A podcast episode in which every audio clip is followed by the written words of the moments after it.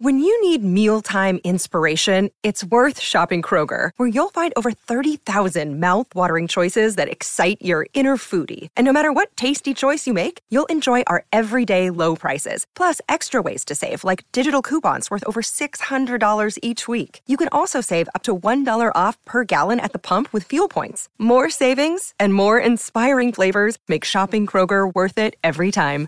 Kroger, fresh for everyone. Fuel restrictions apply. Great form by you hitting play on this podcast. Now, check out Same Racer, the brand new racing app for same race multi tips. Same Racer. Download from the App Store and Google Play. Powered by Bluebet. Gamble responsibly. Call 1 800 858 858. It's time to cast off on a new adventure. This is Real Adventures with Patrick Dangerfield and Aaron Habgood. Hello and welcome to Real Adventures from wherever you're listening right around the country. Patrick Dangerfield and Aaron Habgood joining you this morning to talk all things fishing, boating, and the great outdoors. Good morning, Redmond. Good morning, Patrick. And to tell you what, it is good to have footy back. There's not much better than having footy back. It brings a bit of structure to our week. You've enjoyed your Thursday, Friday so far? It's been very, very good, and I'm uh, looking forward to the rest of the weekend because I don't know, it just sort of brings structure to, I reckon, everyday people's life. It just, well, I didn't even know it was Wednesday or Saturday for the past six, or what, three months. so, no, it's good to. Thursday throws me out a bit. I reckon throw Thursday out, but get rid of that because that's not the start of the weekend for most. But keep it to Friday. But it's uh, it's been good to be been great to be uh, back having a quiet Jameson watching the footy with a couple of mates. Well, not everyone, uh, you know, fishes for work and, and doesn't really have a week a weekday. You're just living a weekend. Not many people are back at work yet, so they can't take. Uh, most office workers are still at home, which is great. Do you reckon it's going to change the uh, future of how people are going to work now? As in, it's going to make a lot of people more work from home rather than in offices. I think there's no doubt about that. Yep. I think we've seen the, you know, I think everyone now is familiar with Zoom. and everyone that wants to have a beer with someone is familiar with Houseparty. Um, no doubt, it's technology is changing the way that we we interact and we work, and um, yeah, I think more working from home and diff- at different stages can be a really good thing. I reckon I could nearly work from home. If I get a big enough fish tank at home, drinking curry will let me have the backyard set up as a pool with just different, just my whiting in one corner, chuck a bit of dirty water. You, you might lose you might lose Finn into that uh, fish tank. hey, you can follow us and join in the conversation at Real Adventures on our Instagram and Facebook sites. Now, Redmond, I don't know if you noticed. I'm sure you wouldn't have actually. Just trolling through sort of social media yesterday, and it came across my desk. Uh, the greatest of all time, or the second greatest of all time, in my opinion, Michael Jordan. I'm a LeBron, There we uh, go. unashamed LeBron fan, but the goat, Michael Jordan, lands a 200 kilo marlin. Did he really? He did. Well, I, I didn't know that, but I did read that he's going to be entering some fishing tournament valued up I think it was $3 million. So, Well, he loves a punt. do you reckon? Do you reckon- Michael Jordan, You don't say. and that was four. That was four hundred um, and forty odd pounds in the old scale. And obviously, that's what the uh, how they measure it in the states.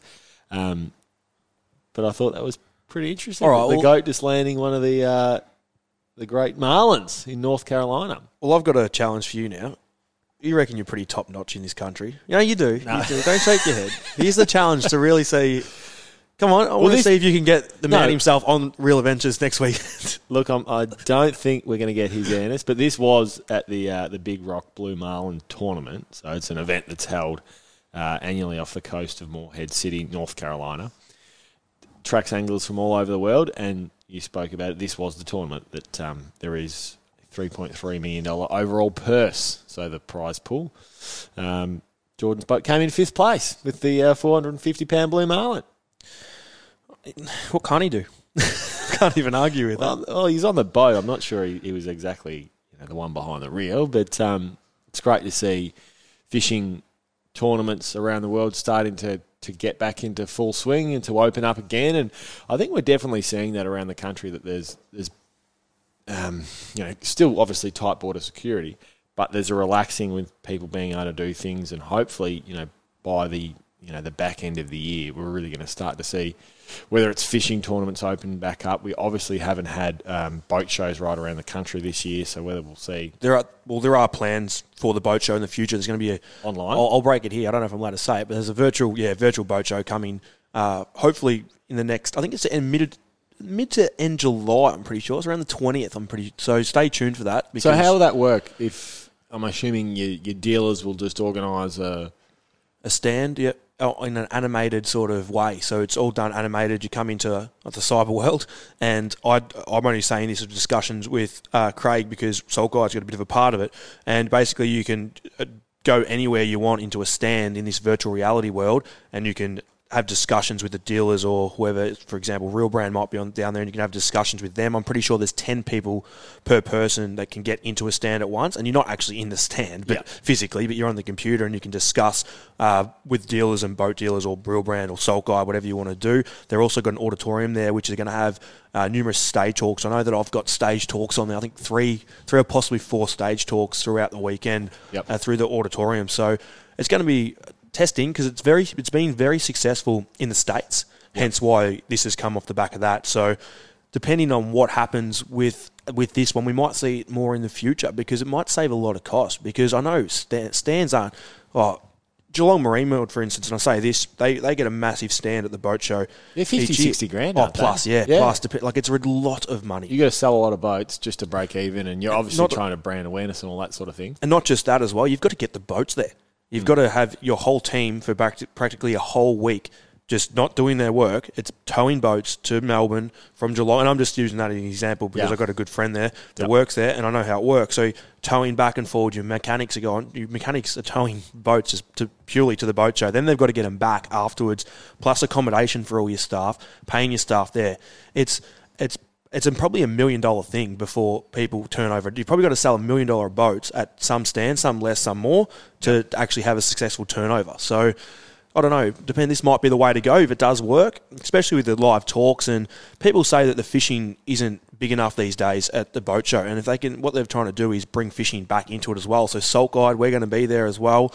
Uh, hopefully to draw the fishing car back. I know there'll be certain fishing sta- stands there too, selling specific gear. So Well, the reason behind the, the fishing not being there um, is is pretty simple because of how expensive it is for the stands. You've got to sell a lot of rods and reels. Like, Yeah, spot on. You can make your money back if you sell a few boats, um, but you're really, you know, you're scraping the, the bottom of the barrel if you're just selling rods and reels. So that's why it can be difficult. Speaking of rods and reels, let's get into it. Your week in fishing, Aaron. We Yeah, didn't- so- we didn't speak too much fishing last weekend in terms of reports um, and predicting what was going to be the week ahead because of the, the discussions we were having around southern bluefin tuna and where all that sits. Um, talk us through your week and, and what you'll be planning to go into next week with. So last week, uh, or the week just gone, I should say, it was uh, we had that full moon on the Saturday, and it made things a little bit harder for anglers around Port Phillip Bay due to the tides. And people struggled on the whiting throughout the day, but fishing earlier in the morning and late in the evening was better. The offshore fisheries very well. They found a new patch of tuna. Uh, I actually give it to Gwaine and Chris Castle. I'm going to give it to them. They they pretty much found a really good patch of tuna outside of Cape Schanck there. Well, you're going to give it to them when they did all the work. Well, They did all well, obviously. I haven't been there yet. uh, Too far away for me. But uh, they found a nice patch of tuna. But these tuna were different to the ones that we had found uh, earlier in the year before COVID. Pat, these fish quite small. So you're looking under 10 kilo. So they were very jelly beans, as they call them. So they're quite small tuna, and they were quite hard to get. Uh, was running these new prototypes for Frogley's Offshore, and they're a new. Uh, they're called dragsters. They're a new diver, and they supposedly hold their uh, hold their trolling speed right. So this he was using the smaller model, smaller model, and I think it holds their trolling speed up to twelve to fifteen knots. So what these fish were doing they were coming up on the surface, and the birds. So you'd see the birds lingering in the air and getting tighter and tighter. And when I say birds, there were probably five to ten gannet, uh, sorry, terns. So not your traditional gannets diving into your bait balls, and not the mutton birds that were on the tuna all the whole summer, basically just gone. So the, it was hard to hard to get close to the fish. So the bird, the fish would come up, whack the surface, push the bait up, and the birds come down, and then you'd get about, oh, I'm going to go, twenty seconds of probably having a red hot crack of when they were up. So Gwaine did really well. I know Casso got a couple of fish, but Gwaine ended up with I think his bag limit might have let go a couple as well. So they were finicky fish, and he reckons these dragsters he could move faster in between the fish. So instead of sitting there and trolling back up to those fish at six knots, he could push them up to t- double the speed Really and, and yeah, quite get to these schools. And that was the key to him getting more fish than other people on the day, from what he's told me. So Well, you often speak about rather than having your lures in the entire time, Yeah. have them out so you can move around, cover distances quickly, and then get onto the fish. And that's why I've been casting to them a lot this year because it's been a lot of that sort of play. The tuna have been uh, coming up at times, but not holding up. So I get to the school and stay off them, let them swim to us, and cast to them rather than trawling to them and pushing them down. And we spoke about this a lot when the tuna were outside the Port Phillip Bay heads, just because it was such a big topic. And like I said before, getting in front of them, trying to outsmart the fish, working which way they were going, they were much easier to tell uh, before COVID because all the mutton birds, you could see them moving in a motion towards where the fish were. Where these terns are sitting on top and they and they just come down and pick, bang, bang, bang, bang. And they're not diving hard, but Practicing their social distancing, are they? the birds definitely weren't practicing because they were hitting the same bait on the head when they were hitting the water. But no, well, it's good to see the tuna fishery there as well, which is Absolutely. great. Uh, uh, like I said, it's not that common. It wasn't that common in the past. Now we're starting to see quite. I've caught tuna out there for a long time, but it's starting to become a, whether it's more anglers targeting them or whatever it is. We're definitely starting to see more tuna uh, coming along the coast down uh, well, how would I call it, Port Phillip Bay heads to the western entrance and down towards Lake. So it's a good to see, and hopefully it keeps to, keeps growing from here. But back to the bay, like I said, Whiting were tough with the nut. They were there if you did the right things. Outside Port Phillip Bay heads, right down to Apollo Bay, and to right down through to uh, Portland, the bottom fishing. So your snapper, your nannygai, your school sharks and gummy sharks, you couldn't go wrong. They fish so well on the back of that moon. It's Uh, been cold, but the weather's been pretty damn good. the weather's been as good as you could get it, other than the cold, and it is cold. But it's the sun's been out. It's been some seriously light winds. That long weekend, I don't reckon the wind got above eight knots. I don't reckon. So people, anglers have had the chance to get out in some seriously nice weather. If you're not fishing between the hours of six and eight a.m. or six and eight thirty a.m. and between four and dark, it's actually not that cold out there. It's just that lun- that lunchtime period's quite nice. Yep. So if you and I'm, it is very cold. It's hard to get motivated to go early, and the only time I'm sort of going early is if I'm heading offshore and putting baits out and kicking back in the cabin with the sun on the clears or on the hard top, it's quite nice sitting in the cabin. You get a bit cozy. But if you're out whiting fishing with frozen squid very early in the morning, it can be a bit harder. And I can see why people don't fish through these winter months because it is hard to get motivated. Yep. But in saying that, I've never seen more people on the bay in my life than what I've seen in the past since COVID, I, even over the long weekend, we get people down here. Uh, when I say down here, down the bottom end of Port Phillip Bay, but people aren't going to Bali. They're not going to Queensland. They're not doing these trips now that they'd normally do to escape the winter weather. They're fishing Port Phillip Bay because we can't travel, and it's great to see. And I tell you what, Patrick, you could save some money if you wanted to go. Uh, if you want to travel from St to Queenscliff, like I said the other week, just be, just walk from boat to boat with the amount of boats that are out at the moment. Now, I promised uh, my Geelong Cats physio, Mark Young, during the week, Aaron, that we would do this week on Real Adventures a segment around catching squid. And from the absolute novice, which Mark is, because these young boys, they want to catch a squid. Now, they don't have a boat, so they're fishing off piers and jetties around the region. Yep. What do they need from zero knowledge to just the basic gear in order to catch squid? Because I said to Mark, it's not, you don't just go into Kmart and find the cheapest squid jig you possibly can. The weight is important. But can you talk through, for the absolute novice, which Mark is, what you need in order to take your kids down to the, the pier and catch a feed of squid? What time to go? Um, you know, balancing that with the crowds at the moment is also difficult because of the social distancing, which we all must respect. Um, but if you want to take your family down, the do's and don'ts. So first thing I would do is I would spend a little bit of money on squid jigs. Now it sounds bad because I'm always trying to save you a dollar, but it's one thing that I, I think you need to spend money on due to the sinking factor of a squid jig. If you buy on eBay and you get 12 jigs for 20 bucks, it's probably not going to be the ideal jigs. They're not going to sink or they're going to sink too far. So I'd be heading whether it's a Shimano or a, major craft, a, major craft, whatever it is, whether it's Yo-Zuri. Yo-Zuri, whatever it is, I'd be spending between 20 and 25 bucks or more on a squid jig. Nothing less than probably 18 or 20 bucks. I wouldn't be. Just because they work. And what I mean by they work, they work. If you were getting right into your land base, not for your novice. Just you, I'd spend money on a good land based rod, but they're going to be pricey, so we're going to stay away from that. But if you are wanting to do it seriously, it's well worth getting a casting rod to get your rod out further into the weed beds because they do cast an extra 30 metres further than what a normal standard uh, $100 Kmart rod would, would do, to give you an example. Which people don't think about because when there's a lot of people fishing off jetties, most are only going that short range Yep. because they haven't spent the extra dollars, which is fine. But if you don't want that extra length to fish in the beds where no one has or most don't, Yep. that's when you'll access squid that others can't. Well, I run the Samurai Egi, and I think, to be honest with you, I think it's about seven or eight hundred dollar Egi rod. If I for and I'm going to get in trouble here off Frogleys because they're going to be too happy what I've got to say. For a boat angler, you don't need it. Because you're on the spot. To be honest with you, you would be hundred percent land, ba- uh, so hundred percent the locals using hand lines, Pat, because that's just what they use. They use hand lines. If I was to fish on land based. I'd be I'll be going out and spending the money on these rods because you need them. They work so well with your casting, your taper of the rod, and the way they load up when you're casting far distances. You need this. Uh, look, you, depending on where, where you live and where you're going, uh, a couple of good pa places just locally around Port Phillip Bay Heads is you've got the St Leonard's Jetty. You've got Queenscliff Harbour, very protected and safe for kids. You've got the Clifton Springs Jetty now, which has been extended another 30 metres a little while ago. You've also got around the other side, Sorrento, Rye Piers, right all the way up to Mount Martha through there. I'd be concentrating those areas this time of the year, uh, and I'd be targeting them, if possible, first light or sunset is going to be your best chance on catching squid.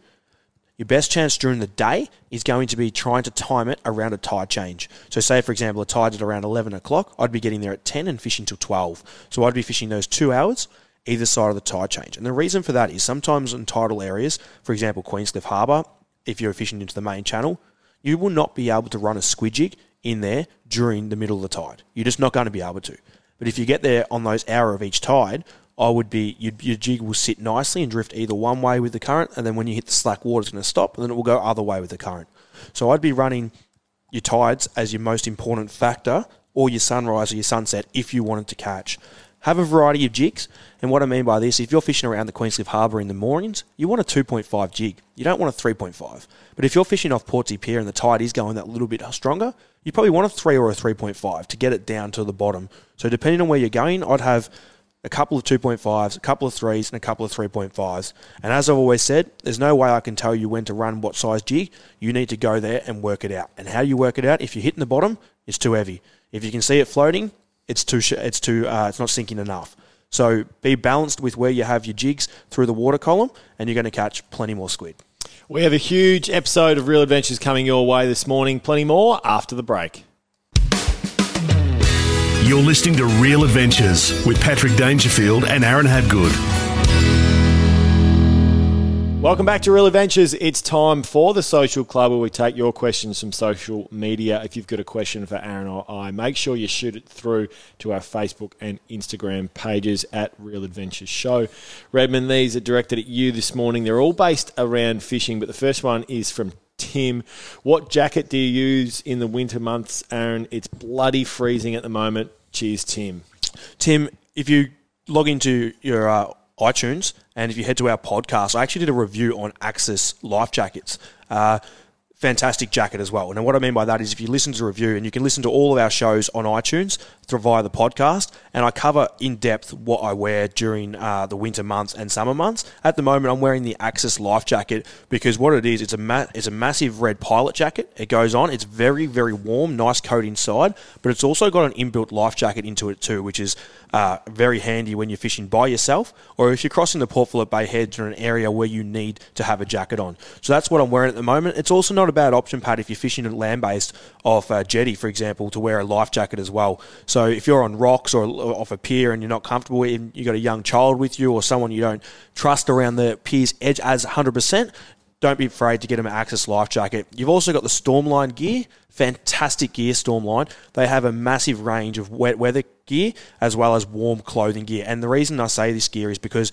every commercial bloke I know and I've seen on social media from I think it's Lobster Lobstermen Australia, Patrick, right through to the Deadliest Catch, they all wear the Stormline gear. So it's it's a fantastic range of gear. So log on to their website, check it out, and grab yourself some uh, wet weather gear or some warm gear uh, for the winter. Nice work. Aaron, This is from Aaron. Aaron, I've been fishing offshore of late, and you always speak about using burley um, when it's appropriate. Do you use a weighted burley bucket or not? I've got a cheap plastic one. Righto, fishing offshore. So time and place of where you need to burley, like like you said, Aaron. It's weird talking about Aaron, but uh, Thought that'd throw you. so uh, basically targeting Port Phillip Bay gummy sharks in, in Port Phillip Bay, I don't burley, and it's the same for offshore for gummy sharks. I don't burley, but when I say I don't burley, is I'm not burleying the bottom. But if I'm chasing gummy sharks, especially through the summer months, I always have a surface burley out. The reason for that is I'm not actually trying to influence the gummy shark bite. I'm trying to influence a pelagic shark. So your mako shark, your thresher shark, and I'll always have a bait out the back. If I am to burley offshore on the bottom, it's quite often for snapper. Yes, the plastic cage will work on the surface. So, for example, if you're trying to attract slimies, but it's not that good. I'd be definitely spending 40, 50 bucks and buying a lead burley cage. Very important, especially when you're fishing tidal areas of Port Phillip Bay. But also, you can drop it down to 40 metres if you're chasing the snapper and have pillies in there. And give it a shake with your pallets and your pillies, and you're going to catch some snapper and hold them at your boat for a longer period of time. So, spend the bucks on a lead burley cage. Don't be afraid to spend three bucks at Kmart and buy one of those scale bags that, that's whiting scale bags I use, and you can chuck a burley log in there. And I know you can buy them from a lot of servos. A lot of people these days make their own burley, so you can throw your log into the scale net, chuck it over the side, and give it a good shake, and have an awesome burley trail, which is going to create your your pelagic sharks to come to you, especially during the summer months. But in saying that, there's been numerous mako sharks caught outside the Port Phillip Bay heads uh, in the past few weeks. Chris Vasilevsky got one around 60 kilo. I've seen three. Yeah, good fish. I've seen three during the week come out of the Port Phillip Bay heads. I know Portland get quite a few this time of the year.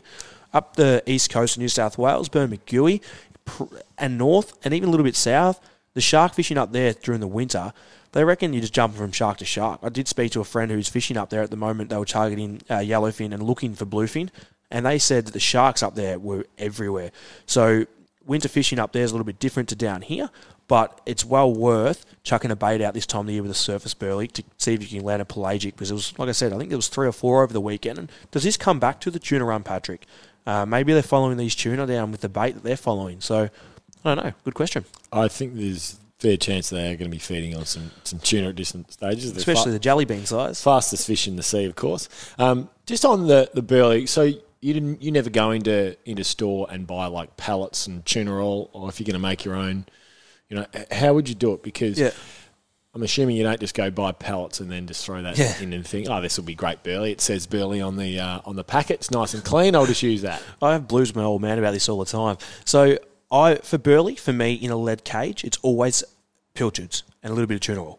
That's what it is for me. For whiting fishing, for offshore gummy fishing, uh, uh, sorry, snapper fishing uh, outside the heads when I drop the pot down to the bottom, it's always just uh, just purely pillies. When I'm buying burley logs, I try and buy them from somewhere I know. So if you go to your local tackle store, it might be a Compleat Angler, whatever it is, have a chat to them, ask what's in the burley if it's relevant to yourself. A lot of people get their scraps from, uh, now this is, uh, for example, I don't want to bring anyone down, so I won't name names, but uh, not that I wasn't meaning to, but if you go buy a burley log that's been made, say, from a fishmonger, but all that day, all they've used is uh, they've just done a day of cleaning freshwater trout. Yep. I don't see how that's going to come into effect when they put the burley logs together and they sell them to a petrol station. I don't see how that's going to be that beneficial for you on the day. You'd probably rather know that it's salmon, Australian salmon, or trevally scraps. Well, you love or- the salmon scraps, yeah, don't you? yeah, whatever it is. You'd rather a saltwater bloody species to have gone through that burley. So I'd be doing just a little chat to your local guy. It's not hard to talk to your local dealer, whether it's your your, your tackle store. I know a lot of petrol stations get them from uh, fishery places around the around the state. So they put them together and they make uh, a burley log as such. So it's, it's like a plastic. It's plastic around a log. It's literally the only way to explain it. And just make sure that you can have a chat to them. They've got the good stuff in it because they are can be quite expensive, Pat, between ten to twenty bucks at times. So depending on the size. So make sure you get what is relevant to the, what you're actually targeting. Mark finishes us off, finishes us off rather. Uh, Portland fishing besides tuna at the moment. Aaron, you've spoken about people heading down there chasing tuna, and the and the boat ramp's pretty busy at the moment. Um, and I'm elaborating on this question um, for you. It Isn't this long? Um, but what would you chase besides tuna if you were going to go to Portland? Oh, there's You mentioned Well, it off the top. There's, there's great mako Oh, fishing at the moment. Yeah, you don't understand like Portland and Portland and heading down to Port MacDonnell and places like that. The fishery is insane, and the bottom fishing down there, the gummy sharks, the school sharks, the nannygai, the snapper, big King George whiting around the North Shore. There is so many options. So if you do get a blowout, say for example you head down there and you get a 15 to 20 knot blowout, you're in a little boat, you're not too comfortable, fishing around the headlands of North Shore there, you can land not joking, regular 50 centimetre whiting. There's some beautiful whiting fishing down there, and a lot of local guys bag out most of the time. So it is a good place to target whiting. The pinky snapper right through to big snapper. I had a guy on Salt Guide, the other guy, contact me about targeting a uh, gummy or a schoolie in the North Shore because it was a bit rough for them to head out. This is just after COVID, and he um, he said to me he anchored up in the North Shore and ended up with a schoolie and a gummy inside the North Shore. So that's in quite a protected place of uh, area of water. So don't be afraid to head down there and get your tuna one day or even half day on the barrels. If you miss out or if you get one, then jump onto the bottom fish because you can fill your freezer up. And I'm all for filling the freezer up and sharing it with your family and friends because that's what we have. I'd rather spend the money on fuel than go buy chicken and meat from the supermarket. So head down there, take your esky, get yourself some seriously good fish. And uh, bring it home and have a feed with your family and friends. That wraps up the social club. If you've got a question for Aaron or I, make sure you send it into our social media pages at Real Adventure Show on Twitter and Instagram, as well as, of course, Facebook. It's time for our dream boating destinations. Our dream boating destination for this week is Jervis Bay in New South Wales. It's an oceanic bay, uh, roughly 100 square kilometres. So it's it's bloody decent size, Redmond, and it is one of the best fishing destinations in Australia. Um, fishing, diving, relaxing. There's actually a phenomenal pub there as well, the Husky Pub. We can chat about that later. I'm sure you'd be able to order, order a few uh, I'd never go there. a few Jamesons there. and there's also some terrific whale watching at different stages. Um, but when it comes to the fishing, Redmond, Oh, you've got, like you said before, you can catch marlin, tuna, kingfish, snapper, bream, morwong, flathead, and it comes to the estuary fishing as well, Pat. You've got brim, flatties, whiting, tail, luderick, more salmon. You've got bonito that travel into the estuaries, trevally, you got drummer fish, kingfish in there, and also the crab fishery is fantastic. So there is so many places, and you've got a few, like, fishing spots. You've got Hyams Beach, which is well known. You've got the Huskins Wharf, which is a great family fishing spot. You've got the Currambene Creek. So there's so many places I could keep going through. It, it is a destination that you need to go to if you do want to have a family holiday because there is such a family based atmosphere there with all the jetties and the fishing that you'll catch off the jetties. I was going to say it's not just a fishery where you need your boat in order to really enjoy it. Obviously, it certainly helps because you can um, you can fish the huge bay that it is, you know, over hundred square k's. Um, but the land-based fishing is is just as exciting, you know, in many ways. So that's why there's just so many different, um, you know, avenues to get great fishing and take your family to different spots. And if you don't have a boat, like you said, you can always hire a charter and a couple of charters. Bay and basin sports fishing. You got Simos afloat uh, charters as well. But you can. I don't want to take it away from Jervis Bay, but just south Ulladulla, fantastic place. Ulladulla, not far from Jervis Bay.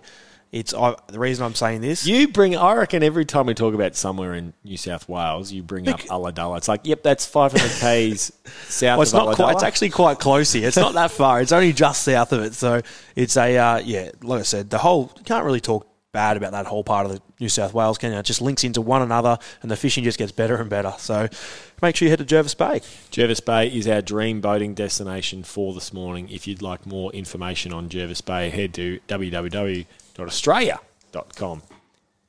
Plenty more real adventures after the break. On Real Adventures, it's time to get all aboard for Dometic Mobile Living Made Easy. Welcome back to Real Adventures. It's time for All Aboard, thanks to the Dometic CIB 26 cooler bag. Keep food and drinks cool on your adventures. Our special guest this morning is Shimano Pro Angler Bomber Farrell. Good morning, Bomber. Morning, gentlemen. How are we? We are definitely defrosting. Uh, how are you going up in your lazy? Probably close to thirty degrees up there, and you're probably having a sook. Yeah, having a sook at 30 nearly. Uh, yeah, in the so not a cloud in the sky. It's all good otherwise. Now, those that follow Shimano, Bomber, you've just recently uh, finished off a bit of a how-to um, video with fishing for barra in, in creeks and drains. Um, uh, today, rather, we're going to focus on that. Now, you took the Shimano crew obviously up around Groote Eylandt and focused on that area. Um, but when you are fishing creeks and drains in general, what are the things that you're looking for? Obviously, um, you've used your sounder a fair bit. The Humminbird that was featured quite prominently in the Shimano Shimano video, and you can find this on Shimano's Instagram page or head to Bomber's page on Instagram as well. But talk us through what you look for when you do go into um, you know creeks and little tributaries. Yeah, yeah, no worries, mate. Uh, well, I suppose a couple of things to look for. It depends on the time of the year, and like we were in the runoff when we were um, fishing um, over there, so in those creeks and, and drains, we're sort of looking for um, some some cleaner water and then some colour change. So there could be some dirty water or some clean clean water pushing out uh, is one thing. Uh, definitely something like that. Uh, bait. Bait's a good one to sort of see because I mean fish don't mind sort of hanging not too far from macas. You know what I mean? They want to have a feed. Right. Um, so if you see any bait, it's really good to sort of take note of that. If you see bait spooking, especially if you drive up the river, is a really good one because you'll see bait just sort of scattering on the edges now and then, and that can be a good sign that you know you're seeing some some bait around. Um, that's really important. Seeing snags uh, out of the water is good, but I tell you what, the side imaging is a godsend in those little creeks because nothing um, can hide anywhere at all. Not only the fish, but the structure.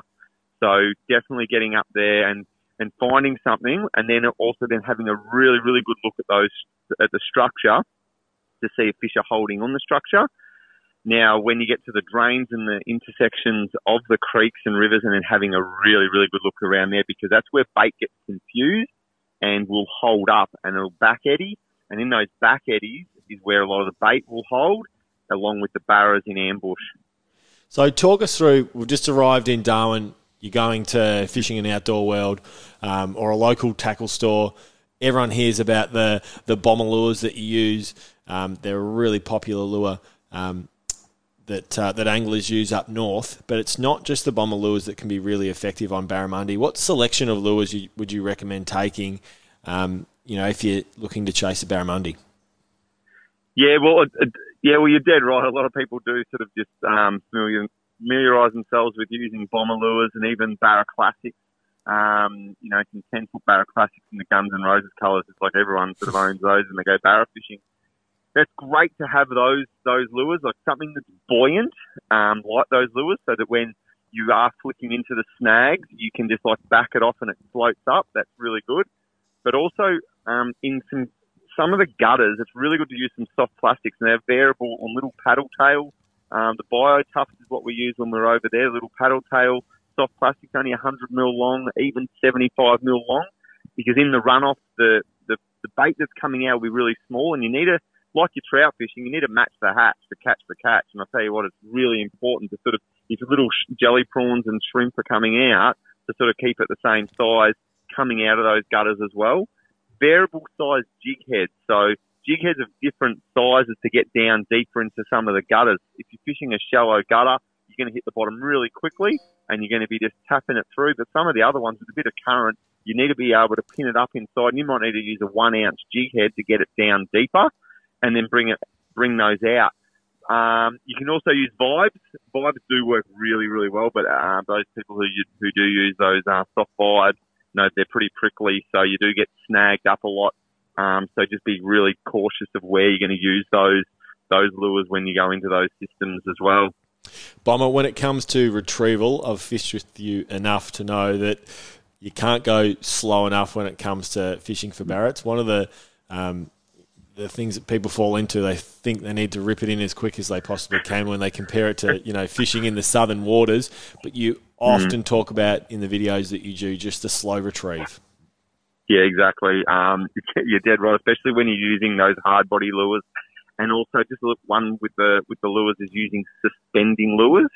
Um, so those hard body lures that do suspend in the water, pretty common with bream fishermen down south.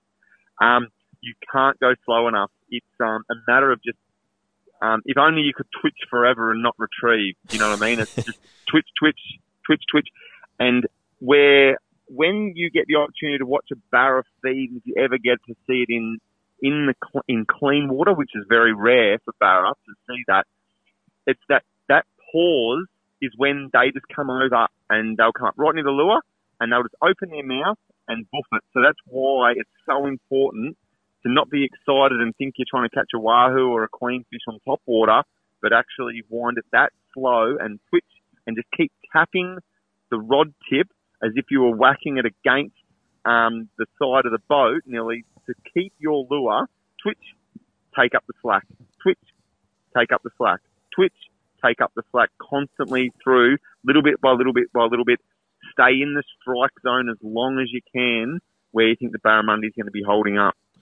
Bomber, I understand the importance when chasing fish right around the country, whatever it is, being at the right place at the right time. It's not luck; it's it, you make your own luck. And one of the things I want to ask you about is how to understand where to be at the right place for a barramundi. And it comes back to a drain. So drains, when Pat and I headed up earlier in the year, or actually end of last year was, uh, to we, we got told from a friend to target the drains, the runoffs of the drains, uh, to t- catch barramundi out of uh, South Mission Beach. So explain a drain, how it works, where you want to be, and what and what you want to be doing to catch fish most effectively. Yeah. Okay. So those creeks you have over there. I mean, they're, some of those systems vary in size, and and the creeks can be like yeah, in that video that we where we filmed over there. The mouth of that little creek that ran off that drain that ran out would be maybe about six meters, seven meters wide. Anything like that, that's fine. So just, you want to be, I usually try to get adjacent to that and then start basically working really like a wagon wheel around with a hard body after you've had a look on the depth sounder, and unless something really obvious stands out and you can really see a log or something there and holding fish, start with a hard body and start p- bouncing around to start feeling out the bottom with a with, with not a suspending lure. It's got to back up so you don't get snagged. You can hit the bottom and come up and go, oh, okay, and you start feeling it out. You might end up sacrificing a few lures to find where those fish are holding. Now, when you, with the drains, it's also around the, the mouths of the rivers that you'll fish down the front, little tiniest snake drains, and I mean snake drains that are like a foot wide, the tiniest little gutter. Um, fish those as well and get out from the so a good cast away from the bank. Um, so you're out in the boat, or even if you are land based, you can even walk down, uh, just stay away from the edge a little bit because they are crocs, uh, and then just work those edges and downstream. And as I've, I've found more often than not, when the water is running out at low tide, it's running out and down, the bigger fish will hold further back down the gutter. So where the water comes out, five, six meters downstream, is sometimes where you'll you'll pin uh, and hook up to some of the bigger barras because those bigger barras will be eating the littler barras, which are up really close to the mouth of that little tiny snake drain that could only be 50, 60 mil deep as it as it slowly runs out, and it's just trickling out a few little baits that are holding up in the back there. Perfect. Now, to finish this off, Bomber, if you had one rod and reel combo to fish with for the rest of your life for barramundi, what would it be? Uh, I would definitely at the moment 100% with the 200 cranks. Uh, it's um, it's just so tough, and for what we do up here, that's what we need. And uh, the five foot eight salty, that new salty rod is an absolute cracker. In love with it, mate. Absolutely the best one I've used for a long, long, long, long, long time. Bomber Farrell, thank you for joining us this morning. Pro angler for Humminbird, Mercury, North Bank, and Shimano, among others. Thanks for your time this morning, Bomber. Anytime, my friend. Have a good one. That was all aboard for Dometic. Dometic Mobile Living made easy. It's now time for Red's review. Now, there's some exciting news, Redmond. If you head to uh, Dometic's there goes Bomber. If you head to Dometic's, if you head to Dometic's website, um, there's a whole new product range uh, of gear that has just launched, and one that I want to focus on uh, this morning is Dometic's PJS 118 portable jump starter. Now, we've spoken about these before, especially given the fact that people are starting to get back into their boats now. And this happened to us the other day, actually, with, with uh, the Stabicraft, Dad's Stabicraft. He, um, he left the electronics on because we were cleaning the screen he was cleaning the screen, and then the next day he came back and the battery was was dead. So the great thing about the PGS 118, it's powered by a lithium polymer technology, which is perfect for jump starting uh, flat four drives or car batteries, but also clearly uh, boat batteries. Um, and you can also achieve this uh, this peace of mind thanks to um, the technology that sits in behind that. So it can jumpstart a four wheel drive or car battery up to four litre diesel or a six litre petrol engine. Um, you simply select your voltage using the push button function.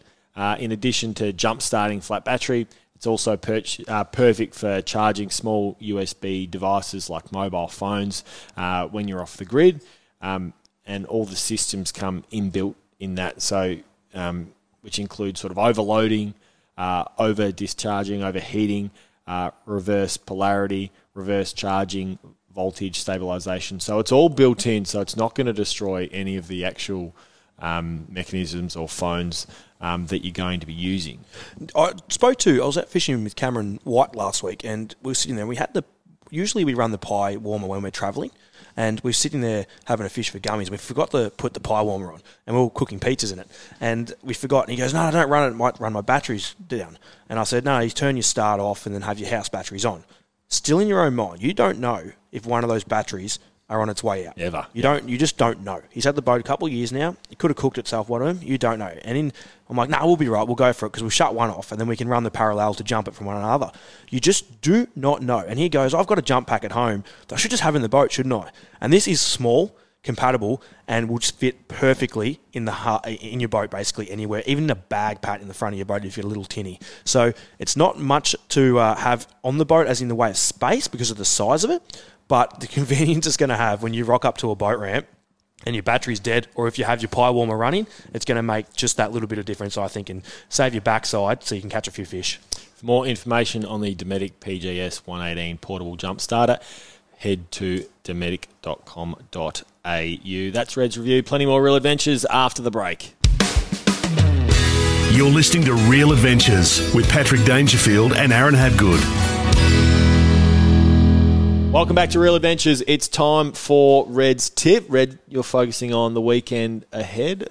So basically, it's going to be a little bit on the windier side this week uh, due to the fact that we're coming off the moon now, so a little bit of unsettled weather, but there are a few options you can still do. So Saturday, you've got a, big, long, big wind, big northwesterly wind. Now, Pat, we speak about it with yourself all the time. The surf beaches.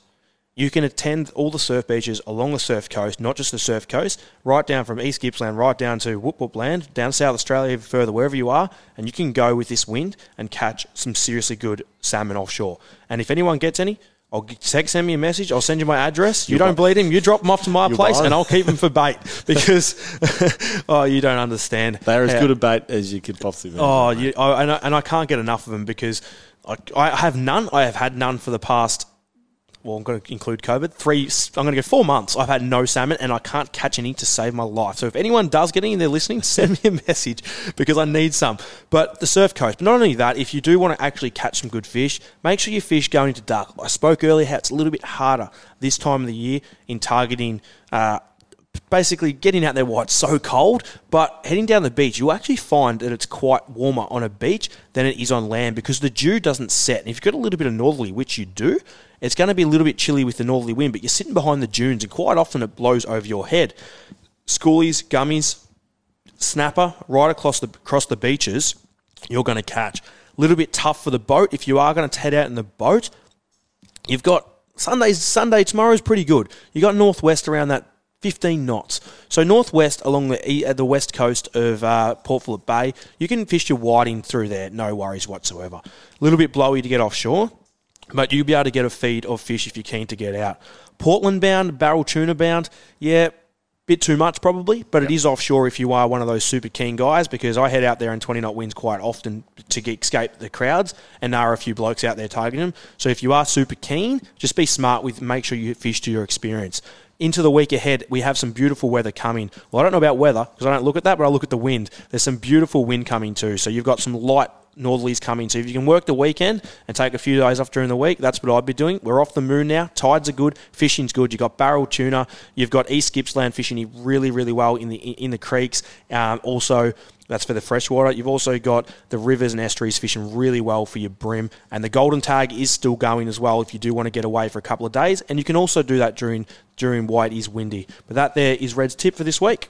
Beautiful work, Redmond. To finish off, we have the flying gaff, and I'm gaffing anyone or the enormous number of people that were chasing spider crabs uh, over the weekend, Redmond. Now, it's really important that we still abide as best as we can via the, the social distancing guidelines because we don't want a regression um, in the number of outbreaks that we've had. It's really important for all fishos um, that we stay by them as much as possible because the last thing we want is to be um, stopped from fishing and heading out and doing the things that we love because we've seen previously that one of the first things that's that's been stopped is golf and fishing Mm. Redmond. So for all those out there, let's make sure we're doing it properly, looking after each other and catching a feed of fish. That being said, That's Real Adventures, and we'll see you next week. You're going to training, and I'm going fishing. It's Tyrepower's Big Footy Final Sale. To kick things off, you can get the power to buy three and get one free on selected Toyo passenger car and SUV tyres. Tyrepower's Big Footy Final Sale can't last. Visit tyrepower.com.au now.